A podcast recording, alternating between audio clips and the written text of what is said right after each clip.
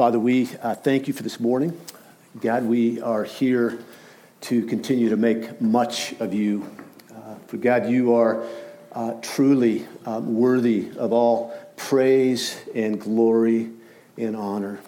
And God, we know that, um, that anything good uh, that is in us as individuals, that is in this church, that is in this town or this country, God, we know that it is all uh, as a result of your hand of blessing.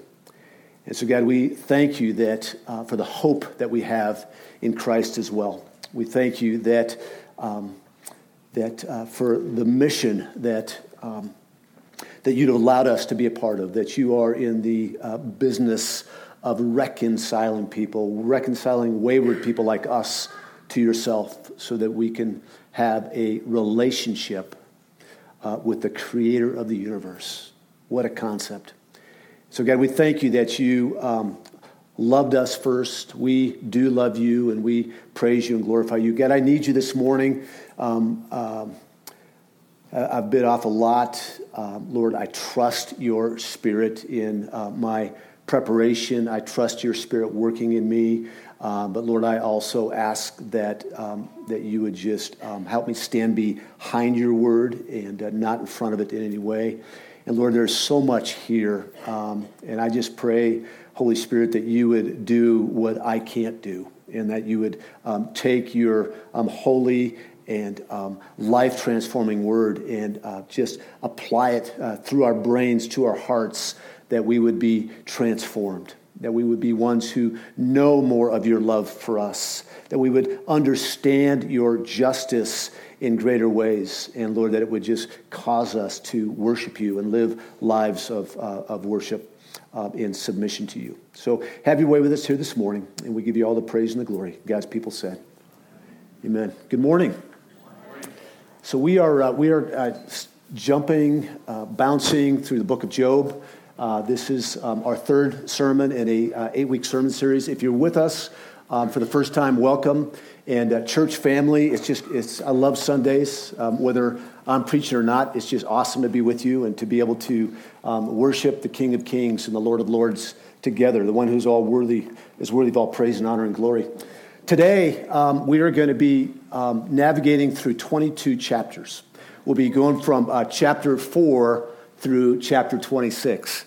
And um, it, it's, yes, it's as ominous as it sounds. And um, the, uh, so I'm, I'm, just, my prayer is, is that, um, that the Spirit does His work. Um, let me give you just some, maybe some ground rules this morning that I didn't give to the first service. And as I saw people walking out here like pro, uh, sweating profusely and their eyes like going around in circles, um, is have your Bible open to Job. And we'll get started in chapter 4. Have your Bible open to, to Job and uh, or your phone or your your uh, your iPad, and then We'll be looking at lots of other verses. I would, tr- I would not try to go to those verses, though, because you'll get lost. Um, if, you, if you're a note taker, just write down the verses. And all the verses, um, except for Job, should be on the screen. We might have a, a few that are missing. And, um, and I'll try to remember to give you the, the address. If I just start quoting a verse and I don't tell you where it's at, just raise your hand or flick your ear or do something just so I know that, that I missed that. You know, as a church, at Windsor Community Church, we're, we're committed to what's called um, expository preaching, which is uh, when we come to a particular text or a portion of the Bible, we let the message of that portion of Scripture inform our sermon. Um, in, in, other words, we, we, we rarely uh, will come up with a topic and then like search for scriptures to support um, that topic. And we never want to find scriptures just to support our view. We want to stand behind what God's word says. And expository preaching doesn't necessarily mean verse by verse. It doesn't even necessarily mean um, um, paragraph by paragraph. It doesn't necessarily mean um, chapter by chapter or book by book. The Bible is one story from beginning to end. It's got one main character, Jesus Christ. I mean, newsflash that we are not the main characters, Jesus is. And it's one story about Jesus Christ, about the Messiah, about um, the Lord and Savior that um, came to reconcile us to the Father. So, uh, the Bible's one story, and, it's, and um, so this type of expository preaching could be done by a message from a large portion of Scripture, like this morning, or from smaller portions of Scripture, like we normally do. It's important, though, that the passage being taught be in context. So, if you are, if we're teaching a particular verse, it needs to be in context with the paragraph. And the paragraph needs to be in context with the chapter. And the chapter needs to be in context with the particular book. And the particular book needs to be in context with the Bible. Okay? Otherwise, we are taking Scripture and we're applying it in ways God didn't mean us, mean us to apply it. And we, so we call this context, and we're committed to that here. The title of the sermon series is called Searching in Suffering. And if you have ever suffered, um, and I know a lot of you have suffered greatly, um, and those of us that haven't suffered greatly, there's, there's uh, great suffering in our future because we're all going to die. And we're going to have loved ones that die. It's called searching in our suffering, and that's exactly what we do when we're suffering, do we not? We ask questions. We search for answers. God, why is this happening? Is there, is there anything I did that would cause this suffering? And we'll see Job searching in his suffering. We also see his three friends um, searching for answers for Job's suffering. There's a theme or a melodic line, if you will. If you think of a melody through a song that runs through the entire song, there's a melodic line or theme that runs through the entire book of Job. And this theme is the following Answers in our pain aren't found in asking why, but in knowing who. Answers to our pain aren't found in asking why, but knowing who. And uh, today, we're not going to answer a lot of questions in this passage, actually, in these 22 chapters. And it's a little bit frustrating to me, and it might be frustrating to you, but we're just going to let the book play out and, uh, and uh, to, to the very end. And I believe that uh, we will see this theme come to a, a, a, a bullseye crescendo at the end. So, in these chapters today, these 22 chapters, there's three cycles of conversations. And, um, and it starts off with Eliphaz, one of Job, Job's friends, um, speaking, and then Job responds. And then Bildad, Bildad speaks, another friend, and Job responds. And then Zophar speaks, and Job responds. That's one cycle. And then it happens a second cycle, and then it happens a third cycle. So um, Eliphaz and Bildad speak three times. Excuse me. Yeah, and Zophar speaks twice. When Job's friends heard, if we go back a couple of chapters, when Job's friends heard of the evil that had come upon Job, remember the evil that came upon Job? Uh, lost all 10 of his kids, um, killed in an instant, lost his livelihood, his, um, his financial security, um, his entire business. The only things he did not lose was his life and his wife. But when these friends heard of this evil that had come upon Job, they traveled from afar to show sympathy and comfort. Their mission, make no mistake about it, was to come and show sympathy, sympathy and comfort. And they did that. They sat with them for seven days and seven nights, chapter 2, verses 11 through 16. They, they saw Job sitting in an ash heap, um, alone and quiet and weeping, and they sat down with him and they grieved and they wept with him in silence for seven days and seven nights. Why did they do this? The text tells us in chapter 213, for they saw that his suffering was very great. These were good friends. These were friends that saw pain, that, that grieved when their friend Job grieved. And then in chapter 3 last week, we saw that after seven days and seven nights of sitting with, their, sitting with his friends in silence, Job opened his mouth. And what came out of his mouth was a heart wrenching lament. He cursed the day of his birth. He said, Why was I ever allowed to be conceived? Why was I ever allowed to uh, survive in my mother's womb? Why was I not uh, stillborn? Why did the mother that received me um, out of the womb um, put me on her knee and breastfeed me? Why did she not abandon me and leave me for dead? Job was in deep, deep pain. And his pain was based on his current circumstances. He was suffering and grieving. And make no mistake.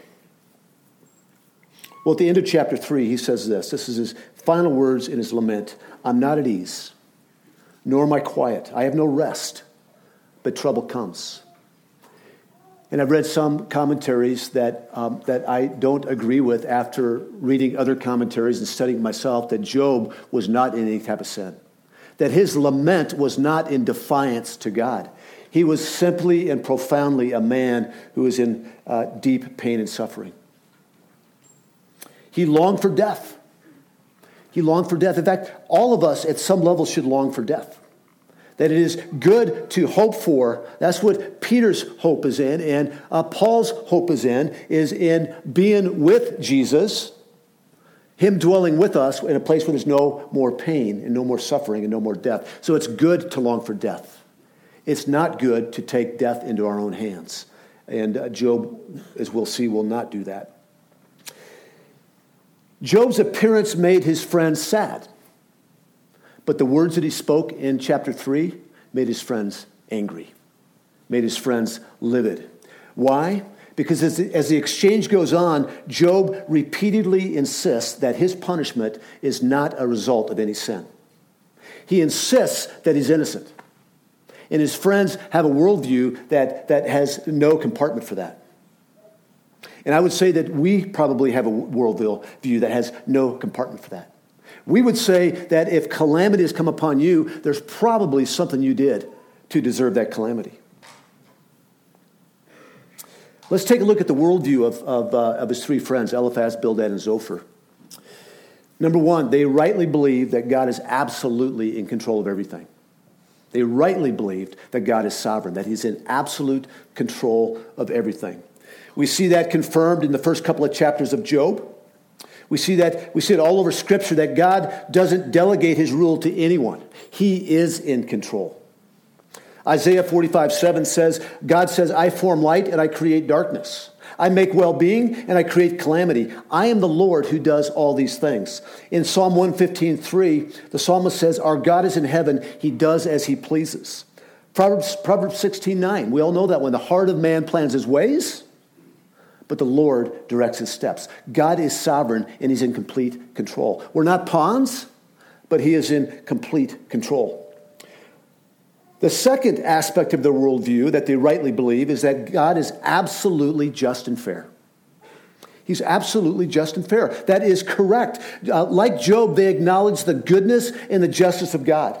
And throughout these chapters that we're going to look at today, there's an emphasis on God's, God's justice, that He always judges rightly, His friends say.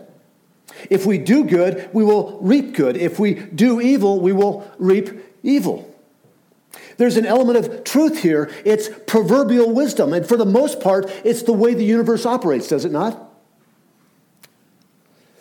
Some examples. When you live your life in addictions, to alcohol, to substance abuse, ruin comes. But sobriety leads to success. Diligence leads to prosperity. Laziness leads to ruin. It's how things work. If you get drunk and crash your car and injure yourself or others, it's your fault. Psalm 32 says that he says, When I kept my sins silent, when I didn't agree with God that I was a sinner, it says that my bones wasted away that when we have unconfessed sin, it actually affects us in a physical way. There's consequences to our unconfessed sin. If someone hurts me and I refuse to forgive him, and then I nurse resentment and become a hard and bitter person, it's not going to go well with me and my relationships. There's going to be consequences relationally. So Job's comforters are right that God is just and fair, but they take it too far. They come to, to, to some conclusions that are full of error. You see, we can, we can stand on truth and we can misuse truth. And that's what his um, comforters do, his friends do. Yeah, Proverbs is full of these principles. The problem becomes when we take a proverb, which is something meant to give us a principle, of how things generally work in this world, and we make it a promise. That's when things go wrong. This can lead to self righteousness or anger at God. It can also lead to wrong judgment of others, as we'll see. How can this lead to self righteousness? If I believe that everything is what I sow is what I reap, then when good things happen to me, good income, good bank account, good job, well behaved kids, healthy kids, I take the credit for it. When I believe that the, that the principle of sowing and reaping is a promise rather than a principle and things don't go well for me, I get angry at God because He's supposed to bless me when I do good. Does that sound familiar? Deuteronomy 29 11 is probably one of the most misused verses on the planet. It has to do with our salvation not our sowing and reaping. Their third, their third, third, uh, third aspect of their world, world view. They say because God is in absolute control, and at the same time he is just and fair, therefore he must always punish wickedness and bless righteous living. This is an error in their worldview.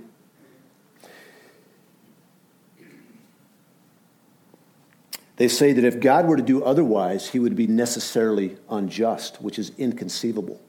Therefore, they say, if you suffer, you must have sinned and are being punished justly for your sin. And presumably, when you're blessed, you must have been good. You see, this is Job's worldview. This is, uh, excuse me, this is Job's comforter's worldview. Both sides of their system lie deep in our hearts. They lie deep in the hearts of the church in America, and dare say, I in my own heart, in, in our hearts. One side of their argument if I do good, then good will be returned. We see this in the classic movie, The Sound of Music. Remember the captain? Uh, in the earlier service, I said, I said uh, Captain Von Trump, but it's actually, but that was a Freudian slip. It's Captain Von Trapp. This, this, this handsome, debonair, uh, successful man falls in love with the nanny, with Fraulein Maria. Falls in love, and then she sings this song. Does anybody remember the song? I'm not going to sing it. she says, Somewhere in my youth or childhood, I must have done something good. So dangerous to think that blessings that come to us have anything to do with our goodness. So they falsely believe that. Job's comforters would agree with what Julie Andrews saying there. The other side of the comforter's worldview surfaces again and again, even today, and this one says, I fear I must have done something wrong because God has punished me. I was speaking to a man earlier that had a son who died. And he said that um, that, that crossed his mind. Did I do something wrong for my son to die? And then he realized that was a lie. He realized that there was nothing that he did that would cause God to kill his son. And we'll actually unpack this further as we go along. Psalm 34 tells us that both the righteous and the wicked have afflictions. We'll develop this further as we go along as well. In these three cycles of conversations over 22 chapters, Job's comforters drive Job into deep despair. They put him in a place of having to defend his innocence. So, the question that we're going to examine today in these passages is um, I think on your bulletins it says, Do we reap what we, des- what we sow? And I want to actually change that even after the first service, and it's do we always and ultimately reap what we sow? Do we always and ultimately reap what we sow? And you know what? We can know up front, beyond a shadow of a doubt, that, that the nine chapters of Job's friends, these 22 nine chapters, that everything they say is absolute garbage.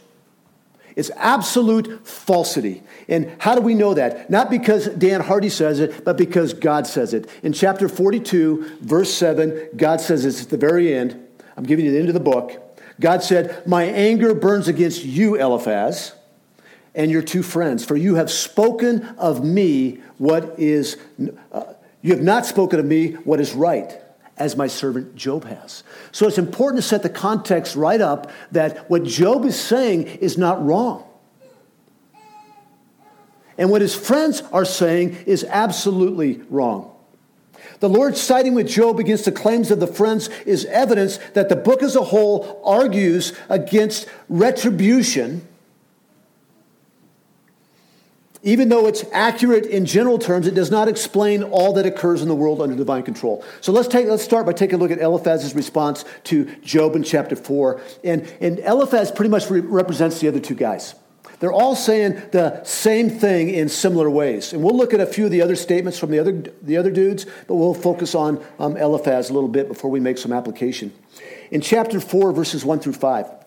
So again, I just encourage you to keep your Bible open to Job. And um, if I forget to mention the address, let me know. Then Eliphaz the Temanite answered and said, If one ventures a word with you, will you be impatient? Yet who can keep from speaking? Behold, you have instructed many, and you have strengthened the weak hands. Your words have upheld him who was stumbling, and you have made firm the feeble knees. But now it, was come, now it has come to you, and you are impatient. It touches you, and you are dismayed. After sitting with Job and grieving with him for seven days and seven nights in the trash heap, they're apparently done with Job. Their patience, their sympathy has worn out. Eliphaz, in essence, is saying, Job, you have comforted and you have strengthened many over the years. In fact, you are very good at it. I don't understand, Job, why you are acting this way. Why are you so impatient? Why are you so dismayed? He has absolutely no compassion or empathy. You see, Eliphaz is asking um, armchair questions and making armchair observations. What he should really be doing is be making wheelchair, asking wheelchair questions and wheelchair observations. It's called empathy. When we, when we sit back in our chair observing people in their suffering and giving them theological platitudes without compassion and mercy, it is a unwise use of the sword of God's word. It's always to be administered with love and compassion and empathy. There was a time when, before we had kids, my sister Teresa had the first child, Ashley. I think Ashley's a year and a half older than my oldest, Natalie. And I remember being in a restaurant, and Ashley is like just trashing the restaurant. I mean, there's food everywhere and water spilled over, and, and you know, my sister is just, you know, doing what all irresponsible young moms do. No, I'm just kidding. She was, uh, she was doing her best, and I'm, I'm sitting there in my armchair, no kids. Go, my kid will never do that. My kid will never do that. Um, the, um, another, another example would be um, my, as I mentioned last week, my sister in law, Lori, has been in the hospital uh, since the beginning of December. She's coming home. And she's coming home to uh, uh, on a stretcher, uh, being laid in bed with a um, Hoyer to get her out of bed into the wheelchair, out of the wheelchair um, onto the pot, um, and um, and that's and it's hard. It's hard for my wife. It's hard for um, their other. It's hard for my father-in-law. And I found myself last week um, having armchair questions, like, "Would you just stop being anxious and fearful and trust the Lord?" Rather than put myself in their position and really empathizing uh, with where they're at. So that's these, these guys, all three of them, are making armchair observations and asking armchair questions. Then in verses 7 through 9 in chapter 4,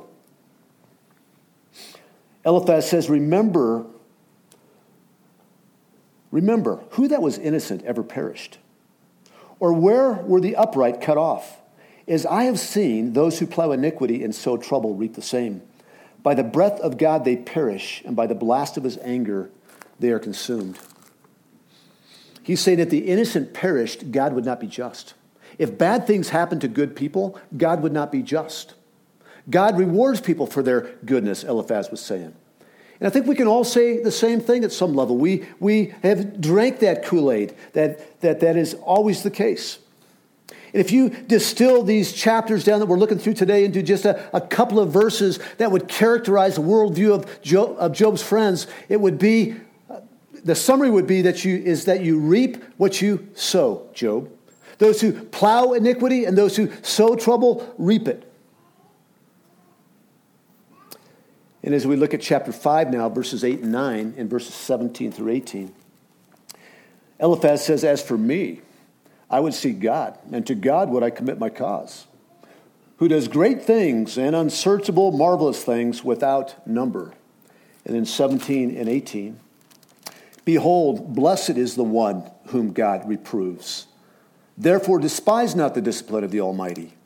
For he wounds, but he binds up. He shatters, but his hand heals. He is, he is encouraging Job to humble himself under God's discipline. When what we know as readers, this side of it, is that God is not disciplining him because of any sin. And Job knows the same thing. Verse 8 starts off, if it were me, Job, this is what I do. And then verse 17, he tells him that God's discipline yields good fruit and eventually happiness, so don't resist God's discipline. Is this true? Yes, it's true. Is this true for Job? No, it's not true for Job. You see what damage we can do just slinging around Scripture? What he's basically quoting is Hebrews 12, 5 through 6. It's true. Have you forgotten the exhortation that addresses you as sons? My son, do not regard lightly the discipline of the Lord, nor be weary when reproved by him. For the Lord disciplines the one he loves. And he chastises every son whom he receives. And then in, in uh, Hebrews 12 11, oh gosh, there we go. For the moment, for this moment, all discipline seems painful rather than pleasant, but later it yields peaceful fruit of righteousness to those who have been trained by it. A takeaway here today, folks, is that God's discipline is always loving. It's never, this side of the end of the age, it's never out of anger. It's never out of wrath. And then in chapter 8, verses 4 through 7, we'll take a look at Bildad. And Bildad says this what a dear friend Bildad is speaking of Job's dead children. If your children have sinned against him, he has delivered them into the hand of their transgression. If you will only seek God and plead with the Almighty for mercy, if you are pure and upright, surely then he will rouse himself for you and restore your rightful habitation he makes the same argument that Eliphaz does and infers that there must be some sin in Job's children or in Job as a, as a, as a parent for that to happen to his kids. And then he preaches one of the first prosperity gospel messages on record. He was way ahead of TBN. He says, If you just repent and live a pure and upright life, he will bless and restore you. Is there anybody more upright and blameless? Than Job. There is nobody. He is the greatest man on the planet at that time.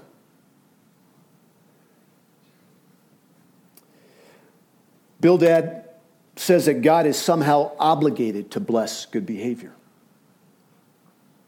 Now, I'm not condoning bad behavior at all. But we're going to take a little bit different slant on this as we go through it. You look at chapter 11, verse 6, we'll get a glimpse into um, Zophar's beautiful personality. Second half of verse 6. He says, Know then, I can just picture a finger pointed at Job. Know then that God exacts of you less than your guilt deserves. What he's saying is, is that um, quit your whining, Job. God hasn't even given you what your sin deserves. Sure, you lost your kids. Sure, you lost your job, all your money, your security. You still got a wife and a life, don't you? What kind of friend is that? When we look at chapter 18, verses 2 through 5, we get Bildad again. Oh, Bildad. How long will you hunt for words, he says to Job. Consider, and then we will speak. Why are we counted as cattle? Why are we stupid in your sight? He's getting defensive. You who tear yourself in anger. Shall the earth be forsaken for you, or the rock be removed out of its place? Indeed, the light of the wicked is put out, and the flames of the fire do not shine. Bildad is indicating that only evil men face earthly disasters. He is tired of listening to Job and basically tells Job to shut his trap and listen. And he says there's an order to the universe. Things work a certain way. And he says, Should this order be disrupted by you, Job? Should a rock be removed out of its place for you? It's an indisputable rule that the wick of the wicked, the light, the flame of the candle, the light of the wicked be put out. If everything isn't just and fair right now, if it's not tit for tat, if it's not rewarding good now at this time, if it's not punishing evil at this time, then God must not be just. You see, we know in Psalm 34 that both the righteous and the wicked are afflicted and not necessarily because of their sin. Chapter, uh, excuse me, John chapter 9, verses 1 through 3. You remember the story about Jesus passing the blind man and the disciples asking, Why is he blind? And it says, As he passed by, he saw a blind man from birth. And his disciples asked him, Rabbi, who sinned? This man sin or did his parents sin? They were retributionists. Who sinned that he was born blind? Jesus answered, It was not that this man sinned or his parents sinned, but that the works of God might be displayed in him. You see, his ways are truly higher than our ways.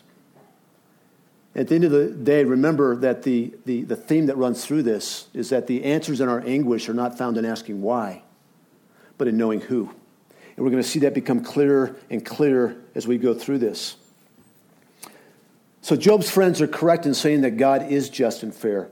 God will punish all sin. Paul says it in Galatians 6 7.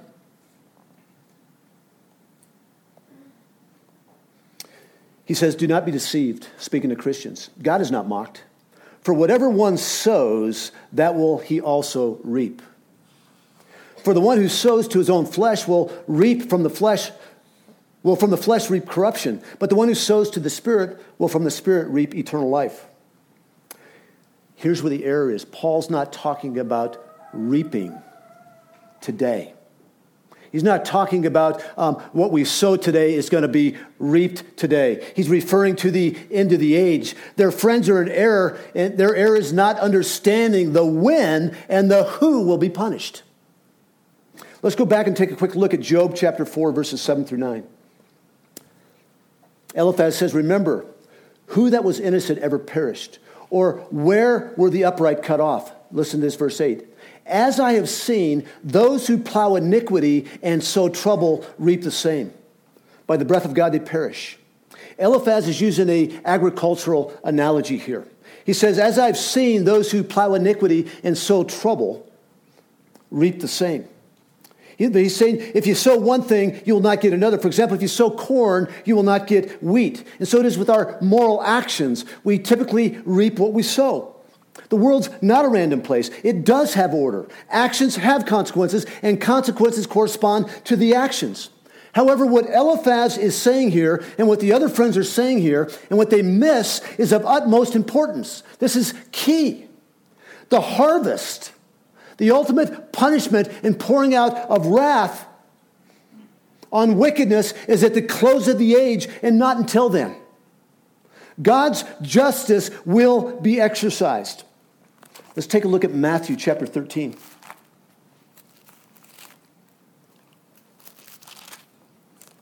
Starting in uh, verse 24.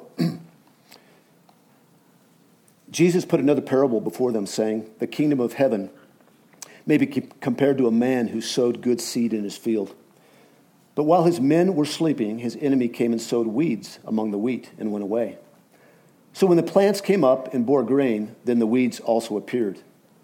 And the servants of the master of the house came and said to him, Master, did you not sow good seed in your field? How then does it have weeds? He said to them, An enemy has done this.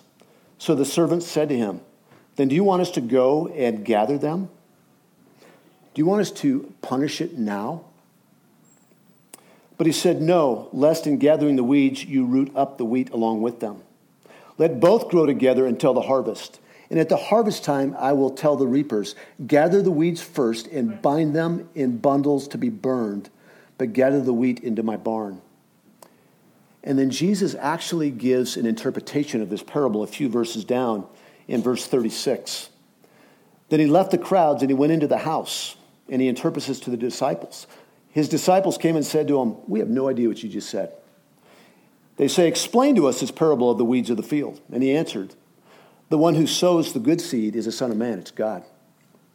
The field is the world, and the good seed is the sons of the kingdom, believers. The weeds are the sons of the evil one, those who are not believers. The enemy who sowed them is the devil. The harvest is the end of the age, and the reapers are angels. Just as the weeds are gathered and burned with fire, so will it be at the end of the age. The Son of Man will see his angels, and they will gather out of his kingdom all causes of sin and all lawbreakers. And he will throw them into the fiery furnace. In that place there will be weeping and gnashing of teeth. Then the righteous will shine like the sun in the kingdom of their Father. He who has ears, let him hear. So Job's comforters are making a big mistake. They have a false understanding of the principle of retribution, or the principle of what you sow is what you reap. They're making a valid argument, assuming Job had sinned. And they might be right when they appeal to Job to repent. However, they must remember that Job is blameless. We see it twice in chapter 1, uh, once from the narrator, once from the Lord, and we see it from the Lord in chapter 2 that Job is blameless. And Job responds to his friends. I'm not going to read these verses because of time, but in chapter 6, verses 24 through 30, Job continues to insist on his innocence. Job isn't saying he's sinless, but he's saying he's innocent, that, that, the, that, the, that my sin does not line up with the consequence. I've examined myself, he's saying, and there is no sin that is aligned with this calamity. In Job chapter 10, verses 1 through 7, Job continues to recognize that God is in control of his calamity. He says, According to your knowledge, God, I am indeed guilty. Yet there is no deliverance from your hand. He's lamenting again. He says, God, I know you're in control, but please have mercy on me. Get me out of this hedge of calamity. And in Job 26, 1 through 4, this is Job's uh, final chapter. We're actually going to look at Job chapter uh, 27 through, I think, 30 next week, which is Job's closing arguments. But that starts a whole other section of the scripture. In chapter 26, we're left at the end of chapter, uh, at the end of this, uh, of these conversations, these three cycles. And the questions are still unanswered on how God can allow the innocent to suffer. But we're going to see here in these next few verses that Job gives us an example of what to do in moments of doubt. What do we do in moments of doubt? He knows that his only hope is in the Lord. And uh, his answers are distant, as they may seem to be, and, but they're only going to be found, his answers are only going to be found in knowing who God is. Job, in this moment of disaster, knows that the wisdom of his friends has failed and there is a motive from the Almighty that runs deeper than reciprocity. That there is a motive from the Almighty who caused this affliction that is, um, that, that is unknowable right now. It, it, may be unknowable until eternity. Romans 8 28 says that God does work, He works all things for good for those who love Him and are called according to His purposes. We may not ever know the good. We need to know the good one, though. And He is the one that'll help us get through it. In Job 13, verses 15 through 16, summary says, Though he slay me, I will hope in him. Though he slay me, I want to come before him. Even though he slays me, even though he's just, even though he is sovereign and in control, I will hope in him.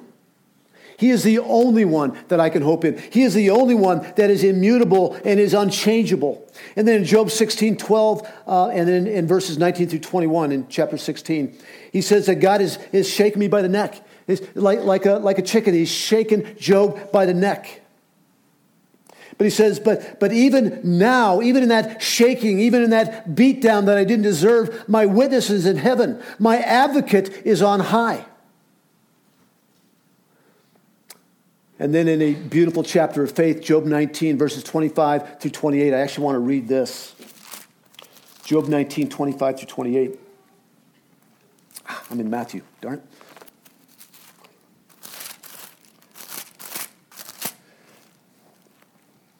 For I know that my Redeemer lives, and at last he will stand upon the earth.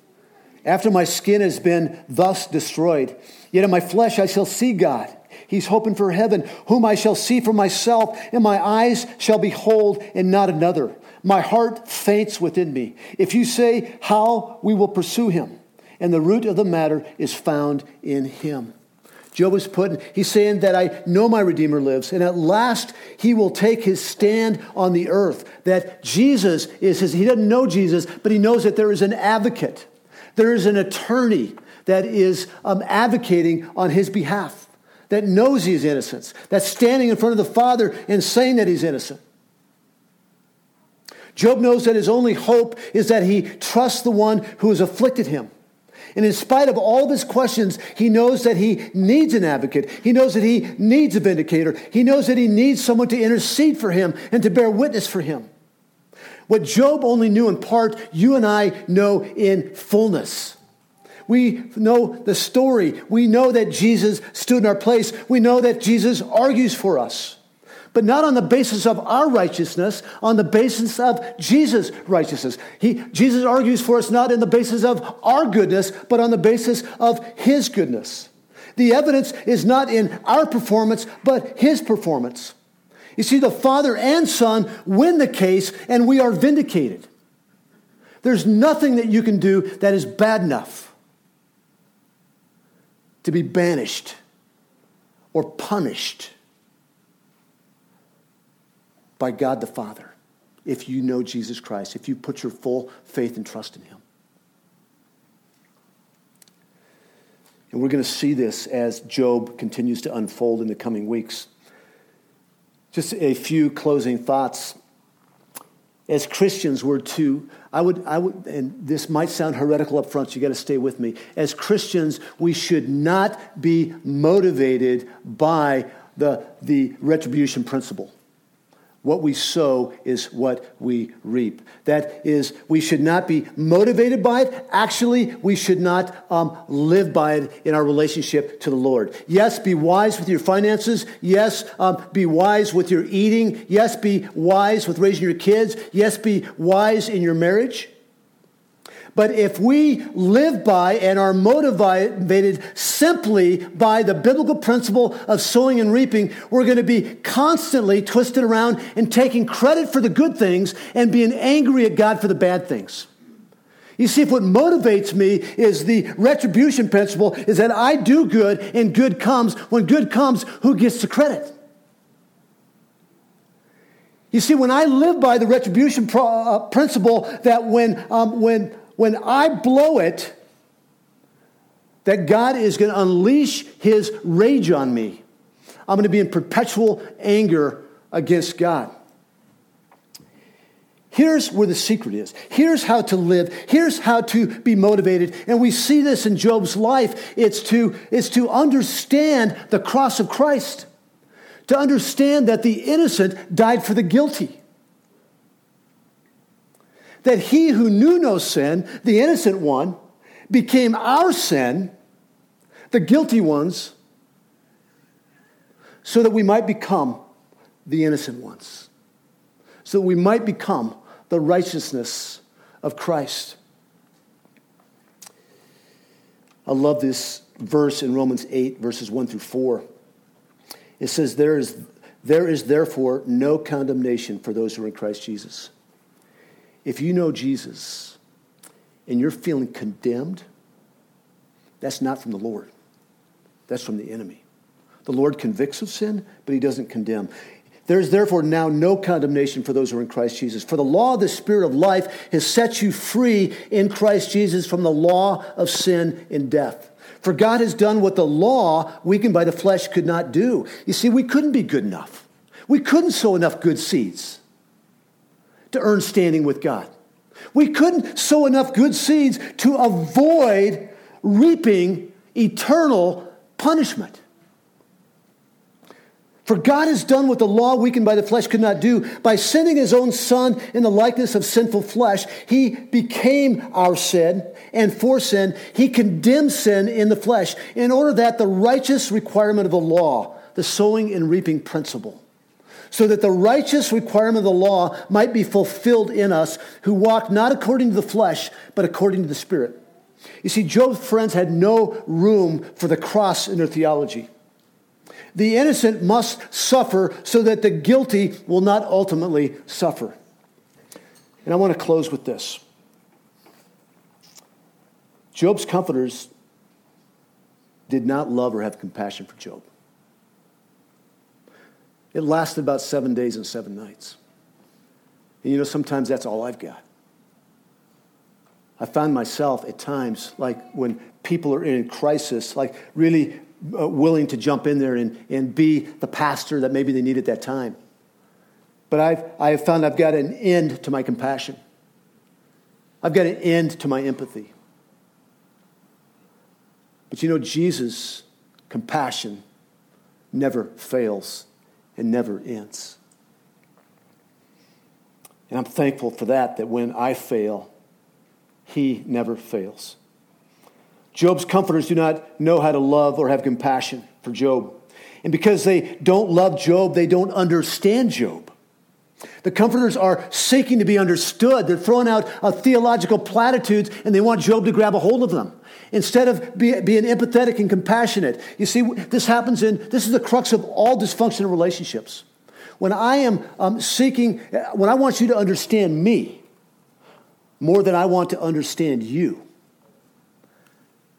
that's when sympathy and compassion ends. In my relationship with my wife, that happens. That I, I want her to understand me instead of me seeking to understand her. And instead of empathy and compassion, these friends provide judgment and condemnation. And just a quick word on judgment, and I'm going to read you a, a real short story that in the last service, it, it, it was like 20 minutes is all. No, it's, it's, about, it's like three or four minutes. Um, just a, a word on rightly du- judging because um, Job's friends wrongly judged Job. Um, Job was blameless. What he was incurring had nothing to do with his sin. But don't think that we're not supposed to judge each other. We are. In 1 Corinthians, it says, What do you have to do with judging outsiders? We're not to judge those that are outside the church, Big C church. We're to judge one another. Did you know that? We first, though, take the log out of our own eye before we take the speck out of the other person's eye.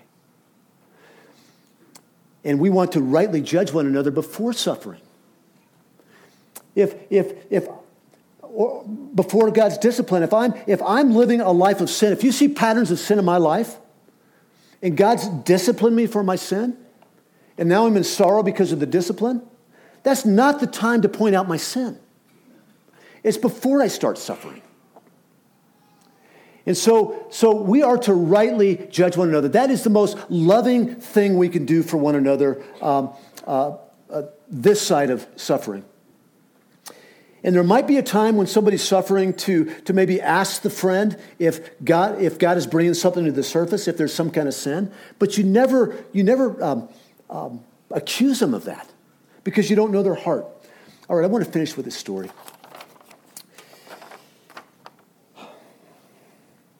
This is a nurse that wrote this, a believer.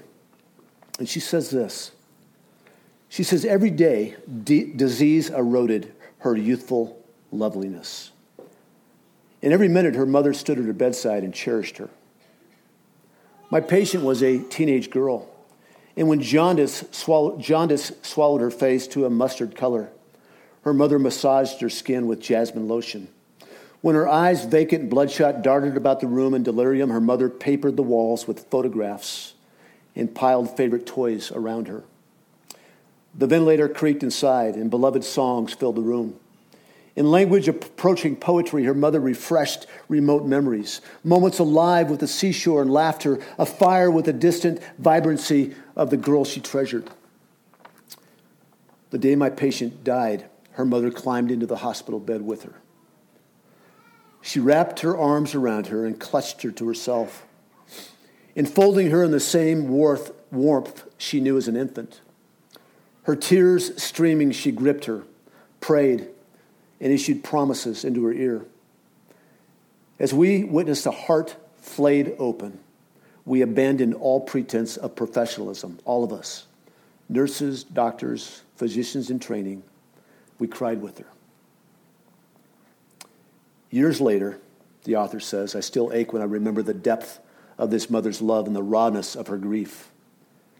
Yet in the midst of her tenderness, another memory haunts me. The day before the patient died, her mother crumbled into a hospital room chair and held her hand in her head, her head in her hands. Her eyes searched the ground. She knew the end was near. Her courage was fraying. And I put my hand on her shoulder. And after a long silence, she spoke. She said, I kept begging God to take my heart out, to keep it from breaking, she whispered. Her voice trembled, but I don't even know if he's listening anymore. My family says that this happened to her because I stopped going to church. They say God is punishing me. She pleaded, she raised her eyes and she pleaded with me, What if all of this is my fault? When I remember her anguish, I struggle with my own anger.